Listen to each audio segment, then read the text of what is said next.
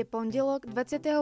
septembra 2020 a vy počúvate podcast Euroatlantického centra. Vybrali sme pre vás 5 dôležitých správ, ktoré sa stali vo svete počas uplynulých dvoch týždňov. Komentár zostavil tým Euroatlantického centra. Podľa vyhlásenia Európskej únie z 24. septembra inaugurácii bieloruského prezidenta Alexandra Lukašenka chýba demokratická legitímnosť a takýto krok slúži na prehlbenie politickej krízy v krajine. 27 členný blok neuznáva výsledok prezidentských volieb v Bielorusku z 9. augusta. Vyhlásil šéf zahraničnej politiky Európskej únie Jozef Borel. Táto inaugurácia priamo protirečí vôli veľkej časti bieloruského obyvateľstva. Vyhlásil Borel. Zdôraznil, že tisíc tisícky bieloruských občanov už vyše šiestich týždňov protestujú proti opätovnému zvoleniu prezidenta Lukašenka za súčasnej kritiky opozície, ktorá tvrdí, že hlasovanie bolo zmanipulované. Prezident Lukašenko zložil prezidentskú prísahu v stredu. Konanie inauguračnej slávnosti nebolo vopred oznámené. Podľa Borela je Európska únia presvedčená o tom, že bieloruskí občania majú právo, aby ich zastupovali predstavitelia, ktorých si vyberú slobodne v transparentných a dôveryhodných voľbách. Tlak medzinárodného spoločenstva na rezignáciu Lukašenka silnie. Napriek tomu sa v pondelok ministri zahraničných vecí Európskej únie nedokázali dohodnúť na uvalení sankcií voči bieloruským predstaviteľom, ktorí ktorí sú podozriví z volebných podvodov, ako aj na potláčaní povolebných protestov v krajine. Šéfovia diplomácií členských krajín neboli jednotní ani napriek výzvam hlavnej oponentky a kritičky prezidenta Alexandra Lukašenka Sviatlany Cichanovskej, ktorá vyzvala Európsku úniu na podniknutie odvážnych krokov proti bieloruskému režimu. Cyprus kroky Európskej únie naďalej blokuje a to dovtedy, kým sa podobné opatrenia neuplatnia voči Turecku pre jeho sporné prieskumy ložisk energií na východe stredozemného Čierneho mora. Východisko z tejto náročnej politickej situácie budú lídry Európskej únie spoločne hľadať na rokovaniach v októbri. Líder ruskej opozície Alexej Navalny bol po 32 dňoch prepustený z nemocnice Karité v nemeckej metropole Berlín. Hospitalizovaný tam bol od 22. augusta, potom ako bol letecky prevezený z nemocnice v sibírskom meste Omsk. Prvotná hospitalizácia nastala potom, čo počas letu z Tomsku do Moskvy prišlo Navalnému nevoľno a lietadlo muselo núdzovo pristať. Príčinou hospitalizácie bol pokus o otrávenie látko zo skupiny Novičok, ktorá sa mala nachádzať v čaji, čo spočiatku ruskí lekári vylúčili. Neskôr však túto hypotézu v Berlíne potvrdili, pričom nemecká vláda informovala, že rovnaké výsledky ako v Nemecku sa ukázali aj pri nezávislých testoch v laboratóriách vo Švedsku a Francúzsku. Lekári sa vyjadrili, že vzhľadom na aktuálny Navalného stav je možné úplné zotavenie. Pre úplnosť dodajme, že Navalny je dlho otvoreným odporcom režimu Vladimíra Putina, za čo už v minulosti čelil viacerým atakom. Rvanský súd v hlavnom meste Kigali vo štvrtok 17. septembra zamietol žiadosť Pola Rusesa Baginu o jeho prepustenie na kauciu. Ide o jedného z najvýznamnejších kritikov súčasného prezidenta Pola Kagameho a tamojšej vládnej koalície. Vo väzení preto strávi ďalší mesiac. 66-ročný Rwandian bol 31. augusta náhle uväznený a obvinený z 13 trestných činov, medzi ktorými sú spolupáchateľstvo na vraždách, nábor detských vojakov, získavanie finančných prostriedkov pre povstalecké skupiny, podpaľactvo či terorizmus. Termín procesu s Rosesa Baginom zatiaľ nie je známy, no v prípade dokázania jeho viny môže vo väzení prežiť až 25 rokov. Paul Rosesa Bagina získal medzinárodné ocenenie za záchranu 1268 ľudských životov počas genocídy v Rwande. Genocída v roku 1994 sa podpísala pod približne 800 tisíc ľudských obetí, z čoho väčšinu išlo od Cuciov. Aj prostredníctvom filmu Hotel Rwanda z roku 2004 vyšlo najavo, že Rusesa Bagina, ktorý bol príslušníkom kmeňa Hutuov, počas genocídy v hoteli, ktorý viedol, prichýlil stovky ohrozených Tuciov. Potom, ako sa na Rusesa Baginu pokúsili spáchať atentát s rodinou požiadal o azyl v Belgicku.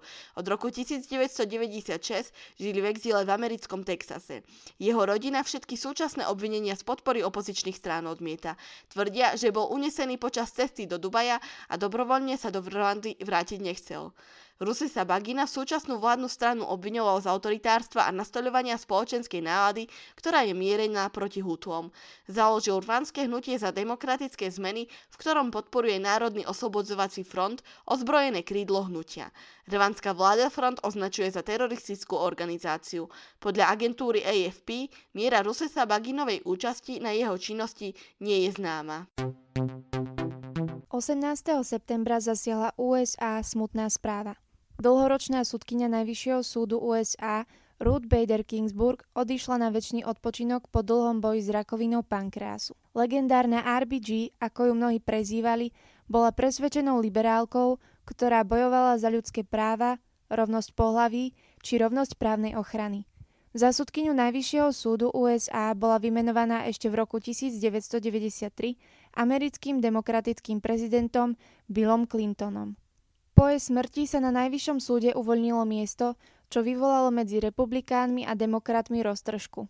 Sudcovia Najvyššieho súdu vykonávajú svoj mandát doživotne a môžu oň prísť len ak sa dopustia závažného trestného činu alebo sa svojho mandátu vzdajú dobrovoľne. Po smrti RBG sa tak uvoľnilo miesto na Najvyššom súde a Donald Trump avizoval, že má v pláne nahradiť voľné miesto po RBG ešte pred novembrovými prezidentskými voľbami. To sa však nepozdáva demokratom na čele s prezidentským kandidátom Joeom Bidenom, ktorí žiadajú republikánov, aby počkali s nomináciou na sudcu Najvyššieho súdu. Aj jedným z prianí RBG bolo, aby o novom kandidátovi na sudcu rozhodoval až novozvolený prezident. Z Washingtonu však unikla informácia, že voľné miesto po liberálnej RBG má obsadiť konzervatívna sudkynia Amy Coney Barrett. Bývalá profesorka práva a matka siedmých detí je považovaná za nepriateľku práva na interrupciu a vo svojich 48 rokoch by sa stala jednou z najmladších súdcov Najvyššieho súdu. Coney Barrett sa už stretla s Donaldom Trumpom v Bielom dome a ak by bola jej nominácia úspešná, Dosiahli by konzervatívnejší republikáni väčšinu na najvyššom súde pomerom 6 ku 3. Demokrati sú proti tomu, aby o novom kandidátovi rozhodoval Senát, v ktorom majú prevahu republikáni ešte pred prezidentskými voľbami. Rovnaký názor zdieľajú aj niektorí republikáni, medzi nimi aj republikánske senátorky Liza Murkovská a Susan Collins. Stanovisko Donalda Trumpa však ostáva nemenné. Podľa neho majú na hlasovanie dostatok času a preto by malo prebehnúť ešte pred novembrovými prezidentskými voľbami.